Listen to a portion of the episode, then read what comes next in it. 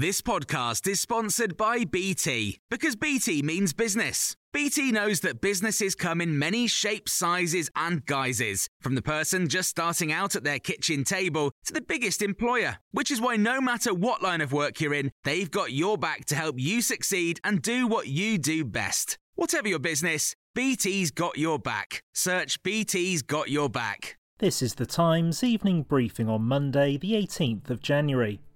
Vaccines Minister Nadhim Zahawi says 24 hour vaccinations will be piloted in London hospitals by the end of the month. His pledge comes as 10 more mass vaccination centres are opening across England, and more than 5.5 million people who are over 70 or clinically extremely vulnerable are to start receiving invitations for their first dose. Mr. Zahawi has told Times Radio who might be considered for priority in phase two of the vaccine rollout. Teachers, police officers, shop workers, those who, through their no fault of their own, other than the work that they do, may come into contact with the virus in much greater volume, should be top of the list. The minister also confirmed lockdown restrictions could start to be lifted from early March with a return to the tier system for controlling COVID 19. Poisoned Russian opposition leader Alexei Navalny has released a video showing what appears to be a court session in a police station. In it, he says he can't understand why it's taking place there and describes it as the highest level of lawlessness.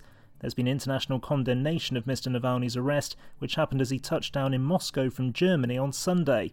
Security expert Edward Lucas says politicians can make strong statements on Russia, but until significant changes are made in the way the West deals with the country, not much will change.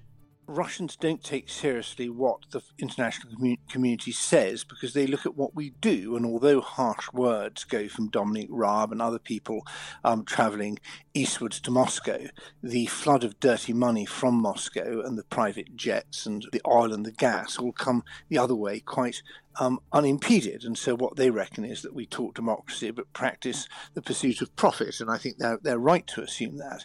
Britain's youngest convicted terrorist has been told he can be freed from prison.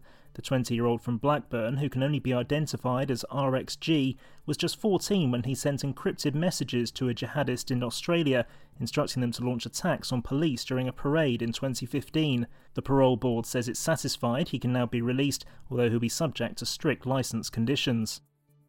The FBI is conducting background checks on all 25,000 National Guard troops who will be helping police the inauguration of Joe Biden in Washington. The move has been ordered over fears of an insider attack on Wednesday's ceremony, following violent demonstrations at the US Capitol on the 6th of January, which left five people dead. The riot has led to the second impeachment of President Donald Trump, who will now await a trial in the US Senate. Mark Updegrove is an author and presidential historian. He's told the Stories of Our Times podcast he's hopeful enough Republicans will vote to convict Mr. Trump so that justice can be served. I'm very hopeful that our Republican senators will think less about their political future and more about the eyes of history and the precedent it would set if we didn't penalize this president for these seditious, treasonous acts. You can hear the full interview by searching Stories of Our Times in your podcast provider, and you can hear more on the stories covered in this evening's briefing on Times Radio.